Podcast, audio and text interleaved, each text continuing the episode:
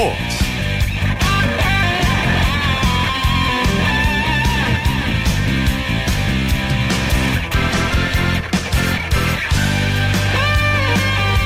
안녕하십니까 아나운서 이재성입니다. 아, 메르스의 여파로 프로야구 관중 수가 큰 폭으로 줄어들고 있는데요. 오늘 잠실구장에서는 경기장에 입장하는 관중들을 대상으로 체온을 측정하고 또 손소독을 했습니다. 아, 이 메르스가 스포츠 분야에도 악영향을 미치고 있는 상황에서 우리의 시름을 잠시나마 잊을 수 있게 하는 기쁜 소식이 있었습니다. 바로 리듬 체조의 손현재 선수가 아시아 선수권 개인 종합 2연패를 달성했는데요. 손현재 선수는 제천에서 열린 아시아 선수권 마지막 날 개인 종합 결승에서 4개 종목에서 모두 18점대를 돌파하고 금메달을 목에 걸었습니다. 이번 아시아 선수권 개인 종합 2연패와 3관왕 달성은요.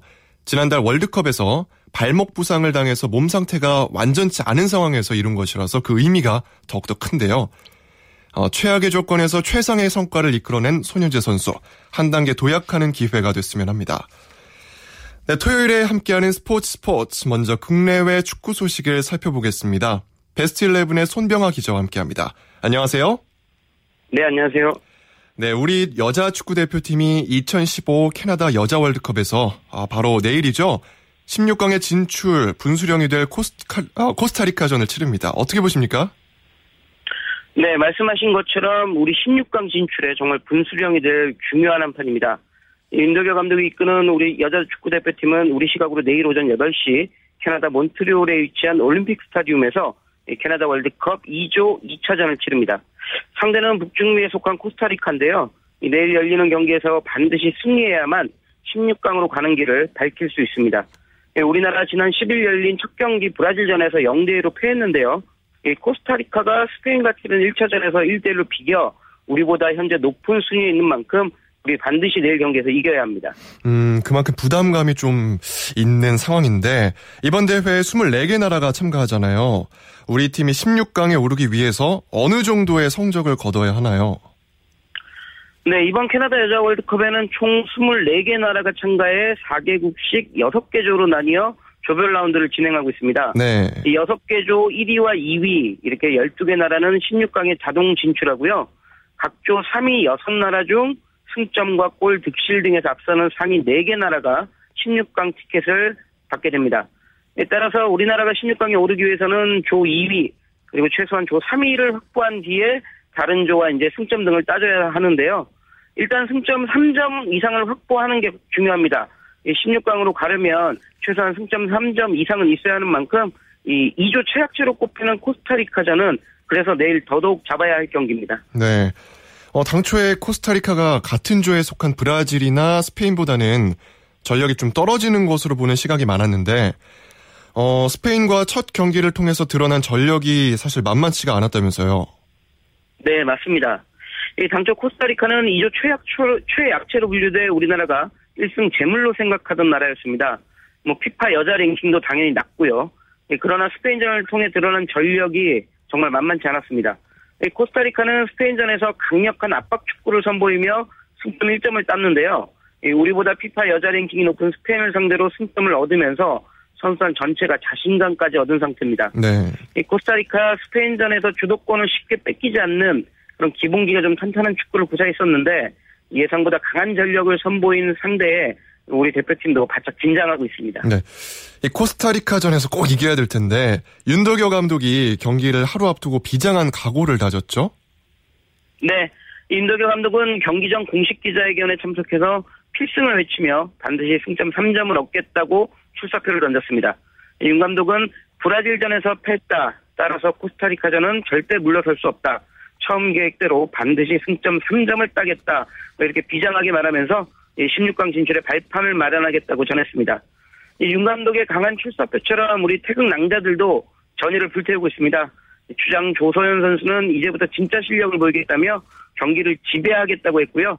에이스 지소연 선수도 브라질전에서는 패했지만 아직 두 경기가 더 남아있다라고 말하면서 반드시 16강에 오르겠다고 자신했습니다.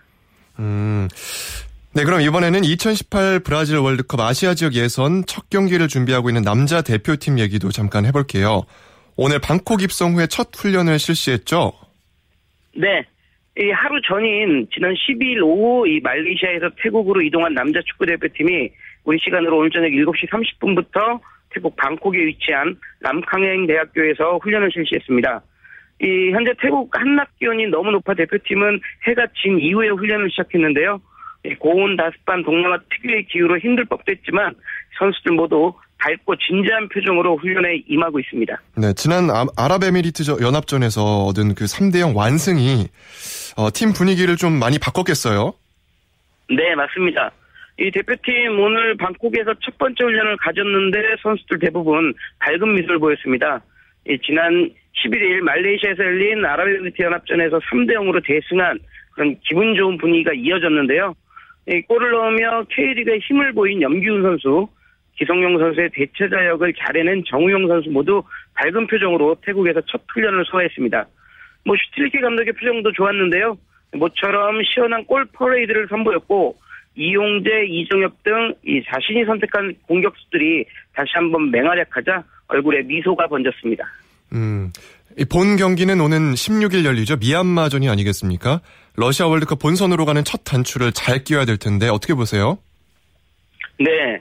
이 오늘 태국에서 첫 훈련을 실시한 대표팀 이제 한국 시각으로 다음 주 화요일입니다. 16일 저녁 9시 이 태국 방콕 방콕에 있는 라자망갈라 국립경기장에서 미얀마를 상대로 러시아 월드컵 첫 번째 예선전을 치르게 됩니다. 좀 전에 말씀하신 것처럼 러시아 월드컵 본선으로 가는 중요한 경기인 만큼 상쾌한 그런 스타트를 끊어야 합니다. 뭐 객관적 전력에서는 우리나라가 한 수 위인 게 분명하지만 현재 태국이 굉장히 덥고 습하기 때문에요. 이 환경 적응이 무엇보다 중요합니다. 경기까지 이제 사흘 남았는데 그동안 만반의 준비를 해 첫 번째 단추를 잘 끼워야 되겠습니다. 네. 아, 마지막으로 K리그 경기들도 살펴보겠습니다. 오늘 K리그 클래식은 한 경기만 열렸죠? 네, 오늘 오후 6시 수원 월드컵 경기장에서는 이 12라운드 순연 경기였던 수원과 성남의 경기가 열렸습니다.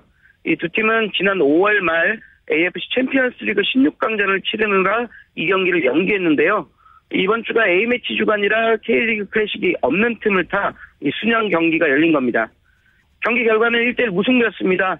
이 수원은 전반 34분 정대재 선수가 선제골을 넣었지만 후반 41분 이 성남 김두현 선수에게 동점골을 허용해 1대1로 경기를 마쳤습니다.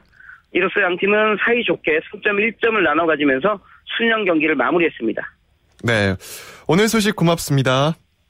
네, 고맙습니다. 네, 지금까지 국내외 축구 소식 베스트 11 손병아 기자와 함께 정리해드렸습니다.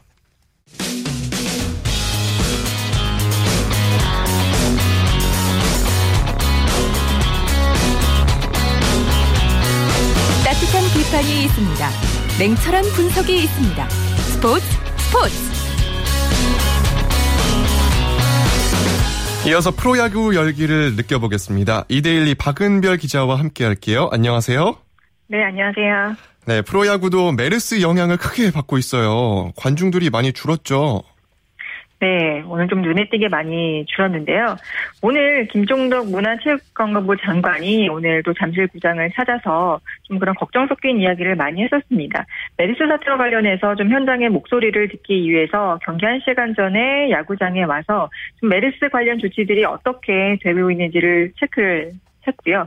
또 뭐 양해영 KBO 사무총장과 함께 좀 관중 감소로 인해서 좀 프로야구가 받는 애로사항을 뭐 듣는 자리도 있었습니다. 네.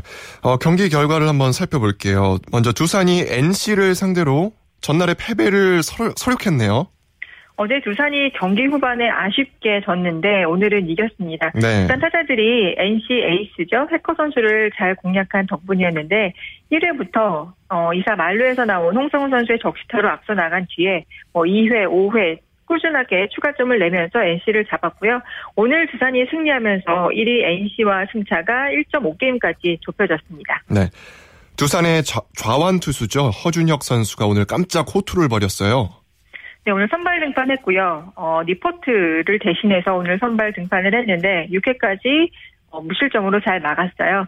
2009년에 롯데에 입단 후에 7년 만에 거둔 첫 선발 승이었고요. 또 통산 2승째였습니다. 오늘 정말 인생수를 펼쳤다고 해도 지나친 말이 아닐 것 같은데요.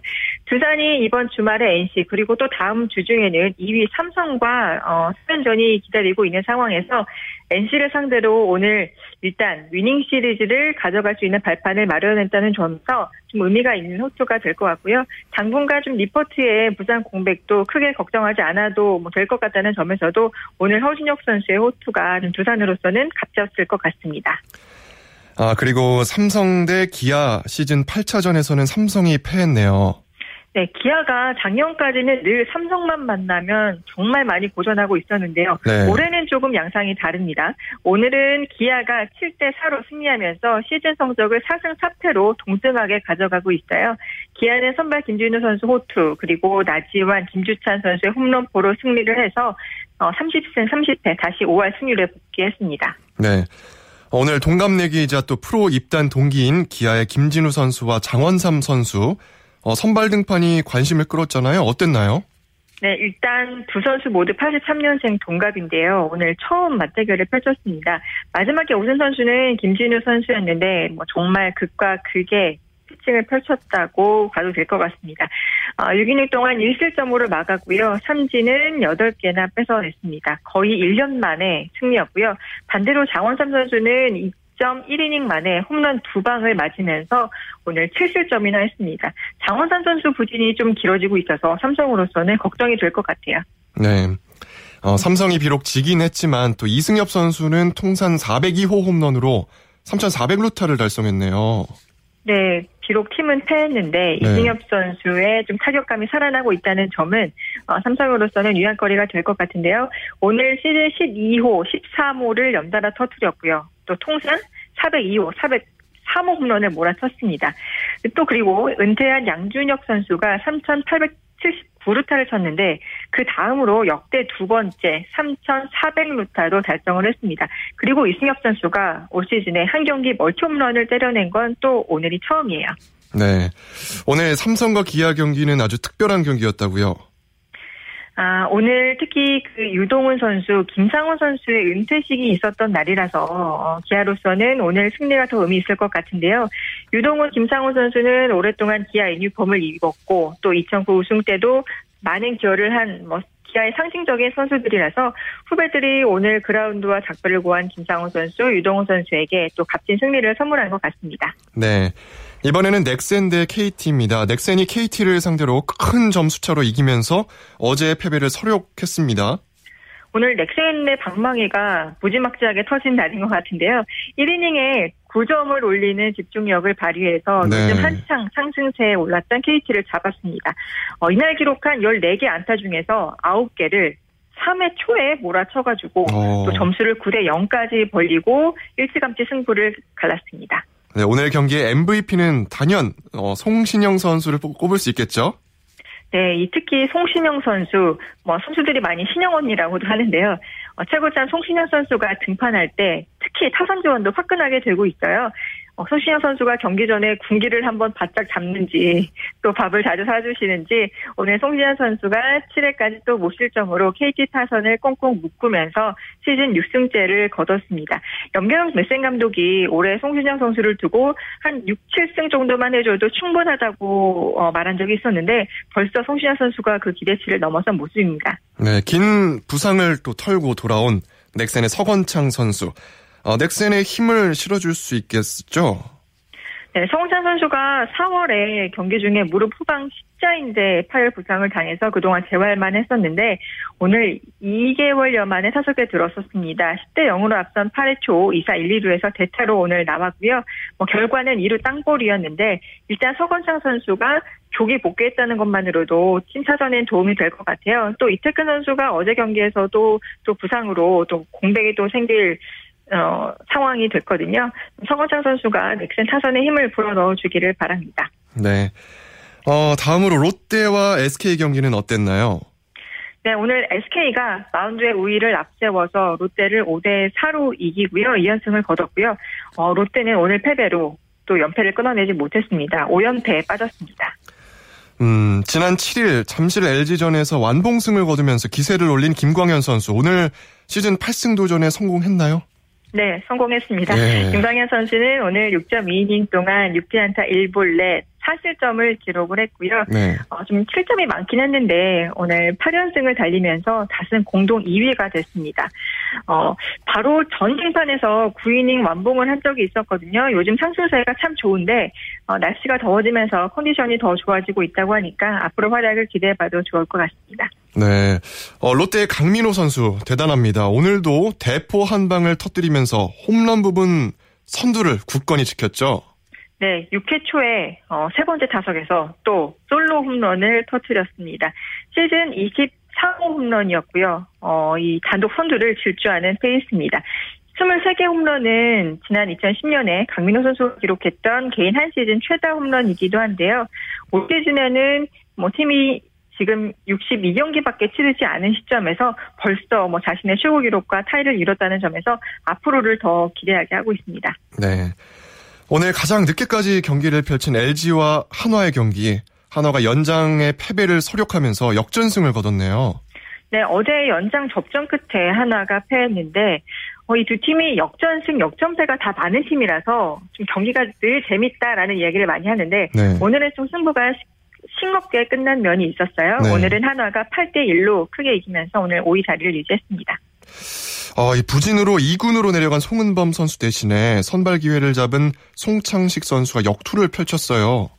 네, 송창식 선수가 말씀하신 대로 송은범 선수의 대체 선발이었고 네. 그동안 롱 릴리프로 뛰어왔는데 오늘 정도면 선발로 뛰어도 부족함이 없겠더라고요. 5이닝 동안 70개 공을 던지면서 2피안타, 2사 4구, 1실점, 호투로 오늘 선발승을 따냈습니다. 3년 전인 2012년 이후에 무려 1088일 만에 어, 오늘 선발승이었다고 합니다. 이 한화의 타선은 또 화끈하게 폭발했죠. 네, 5회 말에 2사 후에 집중력을 발휘했는데요. 1대1 동점에서 어, 5회 말에 1, 3루 상황에서 정근우 선수가 어, 2루타로 3대1 역전에 성공했고요. 또 김태균의 적시타로 4대 1을 했습니다. 그리고 음. 또 여기에 네. 2사 만루에서는 고동진 선수가 또 싹쓸이 3타점 2루타로 7대 1까지 격차를 벌렸고요.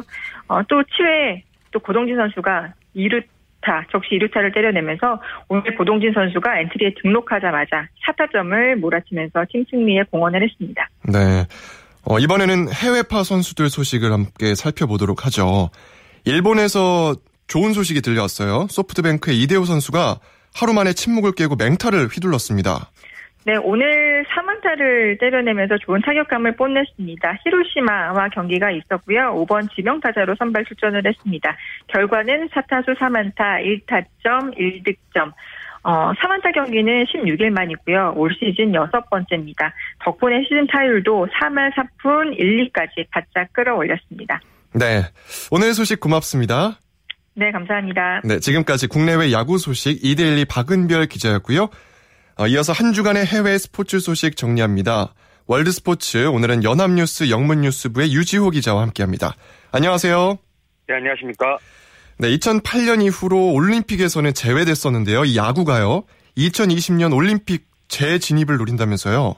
네, 세계 야구 소프트볼 연맹이 2020년 도쿄올림픽 조직위원회에 공식 제안서를 제출했다고 AP통신이 보도를 했습니다. 네. 어, 한국이 베이징 올림픽에서 9전 전승으로 금메달을 획득하면서 지금까지 마지막 올림픽 챔피언으로 남아있는데요.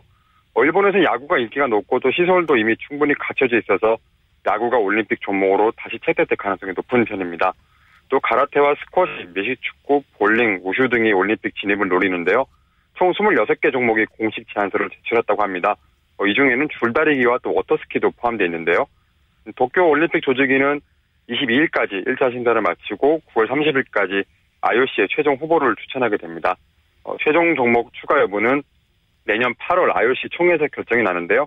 어, 지난해 IOC가 채택한 올림픽 어젠다 2020은 올림픽 개최 도시가 추가 종목을 제안할 수 있는 권한을 주었습니다. 네. 어, 또 이와는 별도로 IOC가 도쿄올림픽 8개 종목의 경기 장소를 승인했다는 소식도 있네요. 네, 지난 2월 18개 종목 경기장을 승인한 뒤 이어서 이번에는 8개 종목 경기장을 추가로 확정했습니다. 이로써 도쿄올림픽 28개 종목 중에 26개 종목의 경기장이 모두 결정이 됐고요. 네. 남은 것은 사이클과 축구입니다. 이번에 경기장이 확정된 종목은 수영, 배드민턴, 펜싱, 럭비, 요트, 태권도, 트라이애슬론, 레슬링인데요. 어, 비용 절감, 절감을 위해서 몇몇 종목은 도쿄 인근 도시의 기존 경기장을 활용하기로 했습니다. 어, 예를 들어서 국제전시장인 도쿄 빅사이트에서 열기로 했던 펜싱과 태권도 또 레슬링은 지바현에서 개최가 되고요. 도쿄에 새로 지을 신국립경기장에서 치르려던 7인제 럭비는 도쿄 스타디움에서 열리게 됐습니다. 어, 도쿄 조직위원회는 이번 경기장 조정으로 7억 달러 약 7,800억 원의 비용이 절감될 것으로 예상하고 있습니다. 네. 어, 이 무패 복서죠. 플로이드 메이웨더가 최근 1년 동안 가장 많은 수입을 올린 운동선수로 기록됐습니다. 대단한데요? 네. 그렇습니다. 미국 경제 전문지 포브스는 지난해 6월 1일부터 올해 5월 말까지 1년간의 운동선수들의 수입을 조사한 결과 메이웨더가 3억 달러, 약 3,300, 307억 원을 벌어서 1위에 올랐다고 발표를 했습니다. 네. 아, 이 선수가 이 대부분의 수입은 사실 지난 5월 매니 파키아오와의 세기의 대결을 통해서 벌어들인 대전료와 입장료 수입인데요. 어, 2년 연속 1위를 차지하게 됐고요. 또 공교롭게 메이웨더에게 패했던 파키아오가 총 수입 1억 6천만 달러로 2위에 올랐습니다. 3위와 4위는 축구 스타 두 명이죠. 크리스티아노 호날두와 리오넬 메시가 올랐고요. 5위에는 남자 테니스 세계 2위인 로저 페더러, 페더러가 차지했습니다. 네. 1, 2위가 그때 그 경기를 펼쳤던 두 선수가 나란히 받았네요. 네, 그렇습니다. 나머지 주요 선수들의 수입도 궁금한데 어떤가요? 네, 10위권을 먼저 보면요. 6위에는 NBA 농구 스타 르브론 제임스, 또 7위 역시 농구의 케빈 듀란트가 올랐고요. 8위에 필 미켈슨이 올라서 이 골프 선수 중 타이거 우즈를 제치고 1위를 차지했습니다. 타이거 우즈는 지난해 6위에서 올해 9위까지 밀렸고요. 11위는 역시 NBA 농구 스타죠. 코비 브라이언트가 올랐는데요. 어, 이 순위는 연봉과 상금, 각종 보너스, 또 광고 수입 등을 집계 하는데 여자 선수 중에는 26위에 오른 테니스의 마리아 샤라포바가 가장 높은 순위입니다. 어, 100위 안에는 샤라포바와 또 47위에 올랐던 같은 테니스 세리나 윌리엄스 두 명만 올랐습니다. 네. 어, 영국의 육상 장거리 영웅이죠. 모 패러가 코치 때문에 금지 약물 복용 검사를 받게 됐다는데 무슨 얘기인가요, 이건? 네, 이 선수가 2012년 올림픽 5000m와 10000m 이관왕에 올랐던 선수인데요. 네. 어, BBC는 영국 체육회가 이 모페르의 모든 의료 기록을 명밀하게 분석해서 금지 약물 복용 검사를 할 예정이라고 보도를 했습니다. 이 선수는 아직까지 국제 육상 경기 연맹이나 또 영국 반도핑 위원회가 한 도핑 테스트에서 양성 반응을 본 적은 없는데요. 하지만 이 선수의 미국인 코치 알베르토 살라자 때문에 표적이 되고 있습니다. 최근 한 매체가 살라자의 장거리 선수 육수 프로그램인 오리건 프로젝트를 취재하다가 이 코치가 선수들에게 약물을 제공했다는 의혹을 제기했는데요. 어, 미국 반도핑위원회가 먼저 조사에 착수를 했고요. 또 영국 체육회도 이 코치와 훈련했던 모페라도 조사를 받아야 한다고 했습니다. 어떤 의혹도 남기지 않겠다는 입장인데요. 어, 이런 상황 가운데 이 페러는 지난주 영국 버밍엄에서 열린 국제육상경기연맹 다이아몬드 리그 출전을 갑자기 포기했습니다. 영국 체육회는 이 철저한 조사가 세라 선수를 위해 좋은 일을 하면서 선수의 협조를 요청하기도 했습니다. 네. 어, 이건 또 어떤 소식인가요? 올림픽 태권도 국가대표 선발전에 도전하겠다고 선언한 브라질의 앤더슨 실바가 또 갑자기 계획을 바꿨다는 소식도 있네요. 네, 이 실바 선수의 매니저가 최근 현지 언론과 인터뷰에서 이 실바가 올림픽에 참가하지 않을 것이라고 말했는데요. 네. 종합격투기 선수 출신이죠. 실바가 징계를 받을 가능성도 제기되고 있는 가운데 일단 훈련을 계속 할 것이라고 합니다. 이 선수가 지난 4월 브라질에서 기자회견까지 열고 내년 태권도 국가대표 선발전에 참여했다고 발표한 적이 있는데요. 어, 10대 시절 태권도로 시작해 이를 바탕으로 종합격투기 챔피언까지 올랐던 실바인데요. 어, 태권도에게서 얻은 것을 되갚고 싶다고 했지만 어, 이번 이번 결정으로 없던 일이 되고 말았습니다. 네. 오늘 소식 고맙습니다. 네, 감사합니다. 지금까지 월드스포츠 연합뉴스 영문뉴스부의 유지호 기자였습니다. 쳤다 하면 홈런이고 슛 골이고 각본 없는 한편의 드라마 그것이 바로 그것이 바로 손에 잡힌 우승 트로피 목에 걸린 그 배달 너와 내가 하나 되는 그것이 바로 그것이 바로 꿈꾸던 스포츠 꿈꾸던 스포츠 꿈꾸던 스포츠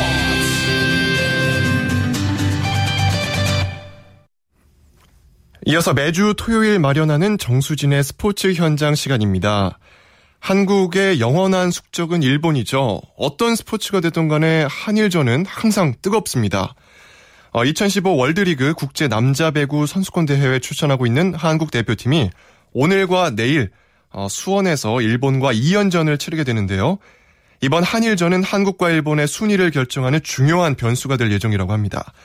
그래서 오늘은 2015 월드리그 국제 남자 배구 대회 대륙간 라운드 한국 대 일본전 현장으로 함께 가보시죠. 저는 지금 수원 실내체육관에 나와 있는데요. 여기에 나온 이유는 바로 2015 월드리그 국제 남자 배구 대회가 열리고 있기 때문입니다.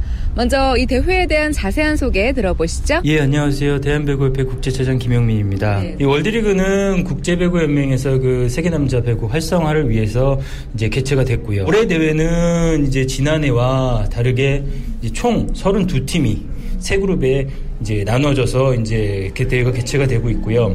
우리나라는 그 중에서 2그룹에 속해 있습니다. 이 그룹은 총 12팀이 참가를 하는데 우리나라는 그 중에 이제 D조인 그 일본, 프랑스, 체코와 같이 이제 경기를 하게끔 되어 있습니다. 근데 이 월드리그는 매년 개최가 되고 있고 최상위 국가대표팀이 이제 매년 참가를 하고 있기 때문에 가장 수준 높은 경기를 매해 볼 수 있다라는 것. 그렇기 때문에 관중들의 관심도라든지 이런 부분을 충분히 이제 유발시킬 수 있는 그런 장점이 있죠. 작년에 이제 19위를 했는데 이제 올해는 그것보다 좀 더 좋은 결과를 얻어서 내년도에 있는 올림픽 예선전 출전에 좋은 위치를 좀 차지할 수 있었으면 좋겠습니다.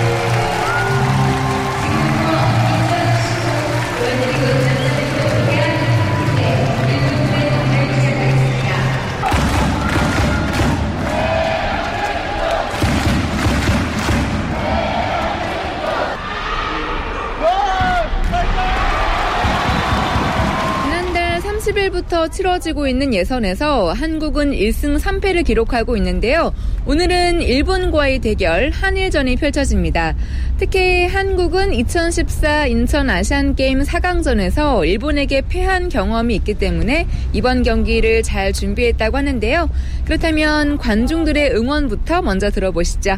대한민국이 꼭 잘해가지고 이기를 원합니다. 일본을 이겨죠. 지난 아시안 게임 때는 참 우리가 아쉽게 져가지고 너무 아쉬웠고 세대 교체도 많이 됐고 그렇기 때문에 젊으니까 젊은 팩으로서 한번 하여튼 3대5로 이겨가지고 국민한테 큰 힘을 줬으면 좋겠어요. 대한민국 화이팅! 일단은 한일전은 당연히 이겨야 되는 그온 마음으로 좀 좋은 소식이라도 좀 전해줬으면 좋겠어요. 주축 선수들이 지금 많이 부상을 당했다고 얘기 듣고 있어요. 그래서 나머지 선수들도 뭐 이름에 걸맞게 열심히 뛰어줘야 되지 않나. 한국 남자 배구팀 화이팅! 꼭 이겨야 되죠.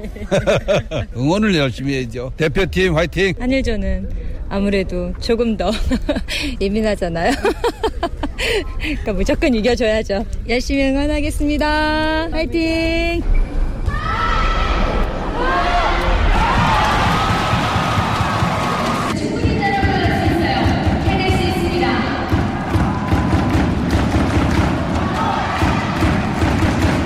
경기는 세트스코어 1대3으로 한국이 일본에 패했는데요. 먼저 일본의 마사시 남부 감독의 이야기 들어보시죠. 한국 팀과 그 맞았대 또 와갔대 마시잖아요. 높이에서 어, 한국이 더 높다는 걸 이미 알고 있었기 때문에 서브 공략을 해서 이제 리시브를 흔드는 방향으로 전략을 세워서 시합을 했습니다. 에, 結果的にはそれがいいリズムを作ってくれて 예, 막 그게 예상대로 잘 통했기 때문에 1세트, 뭐 3세트, 4세트 이겼다고 생각합니다. 2세트에서는 또 그게 또 잘 공격이 잘 안 돼가지고 그 한국팀의 높이 때문에 이제 세트를 넘겨주는 상황이 발생했는데 또 내일 경기에서는 또 그런 게 최대한 적게 나오게끔 해서 잘 하고 싶다고 합니다. 이번에는 한국의 문영관 감독과 신영석 선수 만나보시죠. 강한 서브를 좀 주문을 했었고 어, 사이드에 대한 브로킹 방어 능력을 좀 강화를 해야 된다고 뭐 준비를 했었고 주문을 했는데 리시버 불안, 서브 약한 것 그럼으로 해서 상대에게 완벽한 세트플레이를 많이 만들어줌으로써 어려운 경기를 할 수밖에 없는 결국 우리 것을 제대로 하지 못한 경기 내용이었던 것 같습니다. 그래서 선수들이 좀 부담감을 세워가면서 경기력을 최대한 끄집어내는 것이 제가 그 해야 될 과제가 아닌가 어려운 경기가 되었고요. 일단 블로킹에서 블로킹과 서브에서 일단 밀렸고요. 팀 조직력에서도 좀 밀린 것 같습니다. 다들 중요한 경기라고 다들 선수들이 들어가기 전부터 다 알고 있었기 때문에 더 잘하려고 하는 그 욕심 때문에 저희가 힘들게 무너지지 않았나라는 생각이 들었고 뭐 내일도 어, 부담감이 없지 않아 좀 많을 거라 생각합니다. 그래도 첫 경기를 해봤기 때문에 두 번째 경기는 좀 더 저희가 오늘보다는 좀 더 나은 경기를 하지 않을까 생각하고 있습니다. 국제적인 게임이고 또 이런 대회가 자주 있었으면 모든 선수들한테도 더욱더 발전이 될 거고 계기가 될 거고 각 나라의 대표 배구 선수들이 예, 월드컵처럼 그렇게 치러지는 거 아닌가요? 실력 향상이 얼만큼 됐는지 그 나라의 어떤 배구가 어떤 수준인지 도달했는지 그런 것도 보는 거고 그래서 이제 우리나라가 이제 그만큼 성장했다는 거죠. 그래서 이제 우리 젊은이들이 세계 젊은이들하고 어깨를 나눌 수 있다는 거, 견줄 수 있다는 게 너무 뿌듯하고 지난번보다 더 좋은 성적 얻었으면 좋겠습니다. 네, 한국과 일본의 경기는 내일 또 이곳 수원 실내체육관에서 열리는데요. 내일 결과는 어떻게 될까요? 지금까지 수원 실내체육관에서 2015 월드리그 국제 남자 배구 대회 한일전 전해드렸고요. 저는 정수진이었습니다. KBS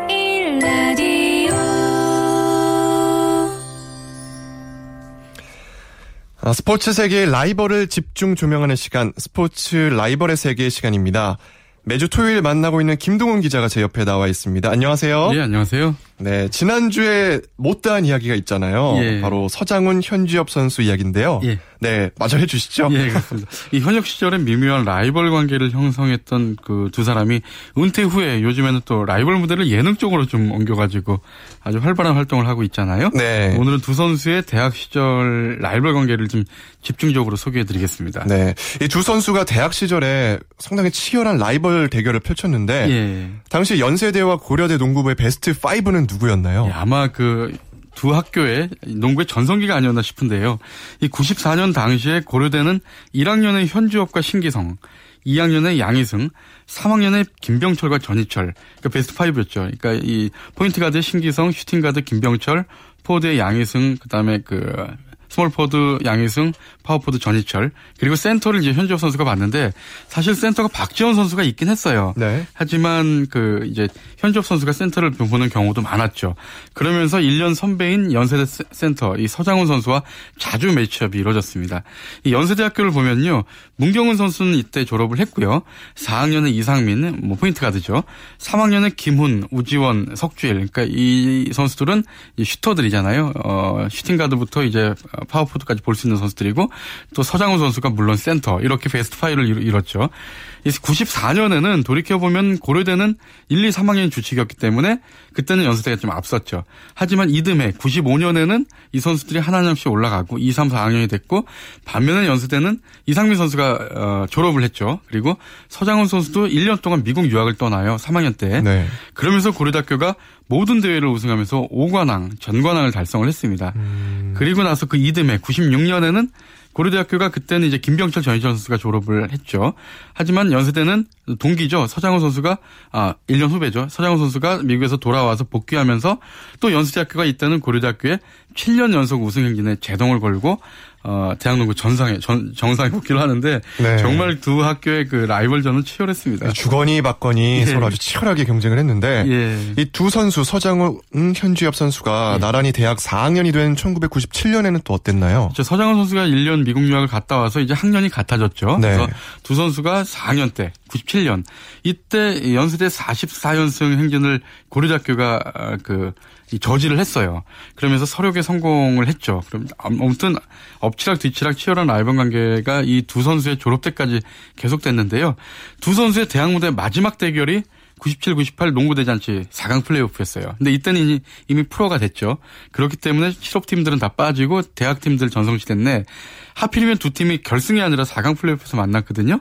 근데 현지호 선수가 세 경기에서 평균 30득점을 넣으면서 아주 펄펄 날았어요. 어, 그런데 승부는 연세대학교가 2승 1패로 서장훈 선수가 웃었죠. 네. 그러면서 어, 서장훈 선수의 연세대가 챔프전에 올라갔고 또 우승까지 따냈는데요. 농구 대잔치 돌이켜 보면 이 97년 프로 출범 이전까지 이 대학 팀으로는 연세대가 두 번이나 정상에 올랐는데 반면에 이 그- 그리고 또 두 번 모두 서장훈 선수가 MVP를 차지했거든요. 1학년 때도 차지했고요. 근데 반면에 고려대는 결국 현지엽 선수의 고려대는 한 번도 농구 대잔치 우승을 못했어요. 그잘 나가던 시절에도.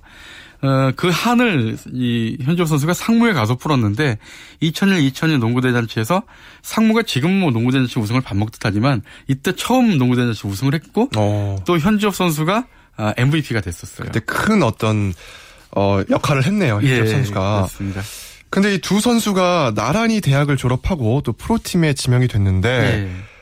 라이벌이었잖아요. 네. 근데 공교롭게도 같은 팀에 들어갔네요. 그렇죠. 네. 이게 좀 설명이 필요한데요. 네. 프로농구가 97년에 출범을 했는데 그때는 8개 팀이었거든요. 그리고 그 다음 시즌이 97, 98 시즌인데 이때 두 개 팀이 더 늘어나요. 그러니까 신생팀이 진로와 LG였는데요. 이 팀들에게 페이블 좀 줘야 되잖아요. 네. 그래서 그 연고 대학 우선 지명권이라는 게 있었어요. 그러니까 한 대학을 찍어서 그 대학의 졸업생들을 몽땅 다 받는 그런 건데 음. LG는 고려, 그 고려대학교를 선택했거든요. 왜냐 양희승, 박재현, 박군근, 박규현 이런 선수가 있었고요. 진로는 추승규 선수가 있는 한양대학교를 선택을 했어요. 그런데 서정훈 선수가 서정훈 선수가 미국 갔다가 귀국을 한다고 그런 소식이 들리니까 네. 서장훈 선수도 학년은 1년 이제 유학을 갔다 와서 났지만 같은 93학번이거든요. 네. 그러니까 두 팀 모두 서장훈 선수가 있는 연세대학교로 연고 우선 지명대학을 바꾸겠다 이렇게 주장을 음, 했어요. 네. 결국 우여곡절이 많았는데 어, 진로가 결국은 연수대를 우선 지명으로 좀 바꿨고요. 그러면서 이 서장훈 선수는 진로로 가게 됐고 이 진로가 SK에 인수되면서 서장훈 선수의 프로 첫 팀은 첫 팀은 청주 SK가 SK, 됩니다. 네. 예. 그런데 이제 그 94학번 현지업 선수가 또 졸업을 하잖아요. 네. 현지업 선수는 어 94학번과 함께 드래프트에 나왔는데 전체 1순위로 SK 지명을 받으면서 결국 현주엽 서장은 두 선수가 휘문고등학교 시절 이후에 5년 만에 다시 같은 팀에서 뛰, 어, 뛰게 됐습니다. 아니, 그렇다면 이렇게 두 쟁쟁한 선수를 가지고 있는 청주 SK는 당시 무적이었겠네요. 아, 예. 당시 청주 SK 안준호 감독이 네. 추첨을 통해서 전체 1순위로 딱 1순위를 뽑은 다음에 우승이야 그러고 외쳤어요. 네. 전체 1순위는 곧 현지업 선수를 뽑는 걸 의미했고 이것은 또 서장훈, 현지업 두 선수가 한 팀에서 뛴다는 걸 의미하잖아요.